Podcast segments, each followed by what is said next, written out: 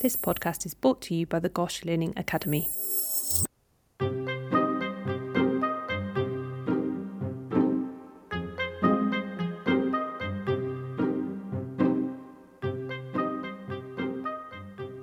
Welcome to episode four of the Quality Improvement podcast series. Over this series of six podcasts, we will be joined by staff members of the GOSH Quality Improvement team. In today's episode, we will explore how to turn your ideas into tests of change. We're joined by Nuwanthi and Caitlin, who are both QI coaches in the quality team. Nice to have you both back. Thank you, Rian. We're glad to be back. So, our theme for today is to explore where do we go next? So, I've understood my problem and I've got people on board. How do I start to progress my improvement project? Well, a nice mantra for us to speak about today is this think big, start small, learn quickly. This is a concept I read about from an innovation advisor in the US named Chunka Mui. And I thought it was really relevant as something we use actually really regularly in QI. And it can help us to understand this next part of our improvement journey. Ah, yes. That sounds really good, Caitlin. So, what does think big mean? Well, Think Big is all about coming up with ideas. Change and improvement can't happen without great ideas. But do you have to be creative or artistic or a genius to come up with a great idea? Definitely not. And there's this misconception around that you're either good at coming up with ideas or you're not. Exactly. We've seen time and again in QI that this isn't just true. So, how do we come up with great ideas? Well, it doesn't have to be in a formal setting like in a meeting or a brainstorming session, I think it's quite true that ideas are floating around all over the place. We just need to capture them. And we can do that by employing one of our greatest strengths as humans listening. Listen to what your colleagues are saying, to what your patients and their families are saying. How about those corridor conversations? If we open our ears, we're sure to find great ideas all around us. I think that is so true thinking about your colleagues, you're bound to have a heap of experienced people around you at Gosh, and they'll all have lived experience and seen what works and what doesn't. But something we often forget is that our newer, less experienced colleagues have a brand new perspective with fresh eyes. Use their powers when you're looking for those great ideas as well as those experienced heads. Yeah. And, and how about looking around and observing as a way to come up with great ideas? You're all most likely to do this, you know, really well in your day to day jobs. But a couple of things to consider are looking at how things are done elsewhere. Think about other industries or maybe even other trusts. Think about your experience as a patient as well. That's a great tip. A great place to find out about other improvement work happening outside of GOSH is the Q community. Google that phrase if you want to know more about that. Oh, yes. I love the Q community, a great collaborative space. And I also think it's a great place to see what others are doing and have done on various topics, as you said. Another key point for us when we think big, often our improvements are most successful when they are system changes that don't really rely on an overhaul of human behavioral changes. Don't be afraid to activate that blue sky thinking as a starting point to your great ideas. Education and training is often going to be a key part of improvement in healthcare, but one of our biggest challenges with that is the sustainability aspect. By thinking from a systems perspective, you're almost future proofing your improvements to ensure things continue to get better and don't go back to the way they were. We have this simple example which we like to use to show how just rearranging the steps of a process can help overcome human factors to make improvements. And this is around ATMs. So in the past, the cash would come out before the card.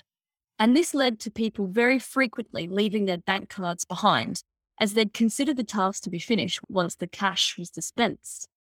And perhaps because this was due to people considering they'd maybe accomplished what they'd sort of come for. By changing the order to have a bank card come out before the cash, ATM users will rarely forget their card as they see the endpoint of the task as receiving the money. So this is a great example of this human factor element and how we can rethink a process to avoid error.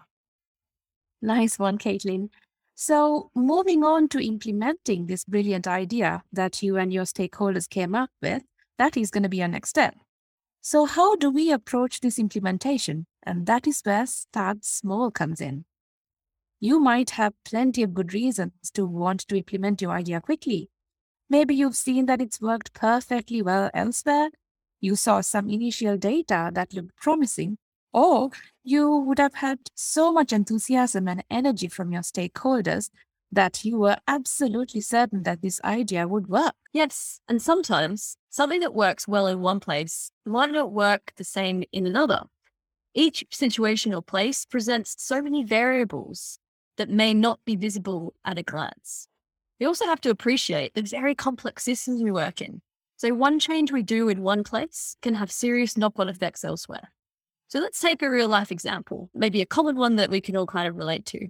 I wanted to lose some weight, so I decided to join a gym.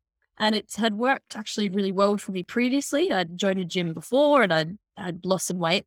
And I felt pretty confident that it should have the same results for me now.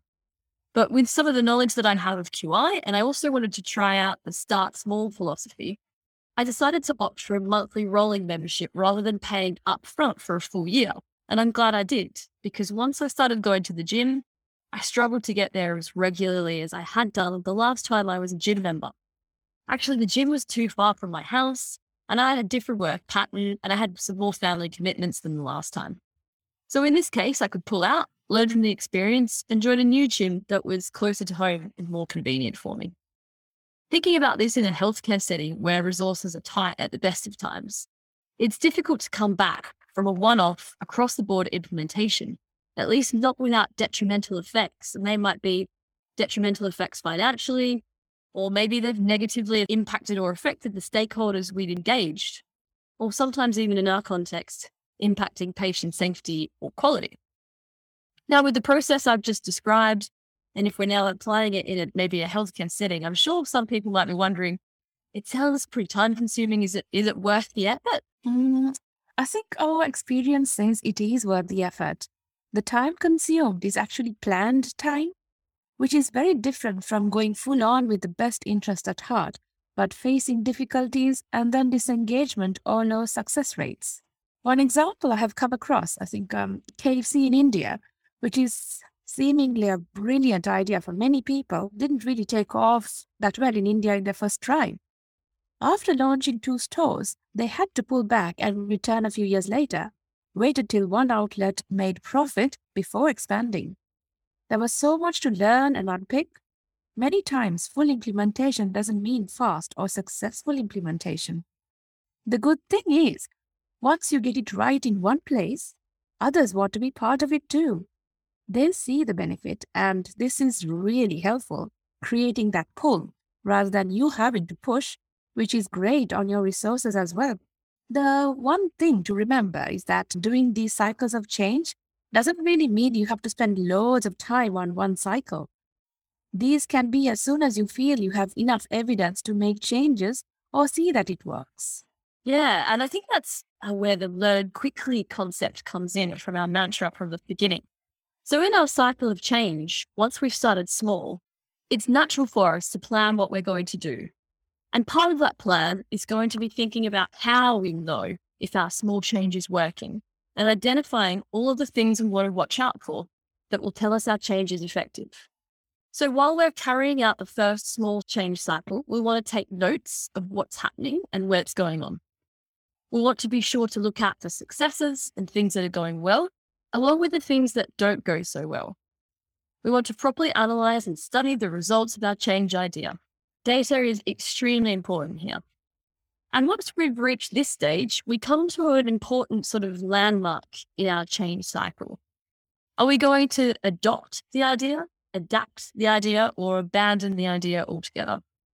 And the shrewd listeners among us might have heard of this adopt, adapt, abandon principle before.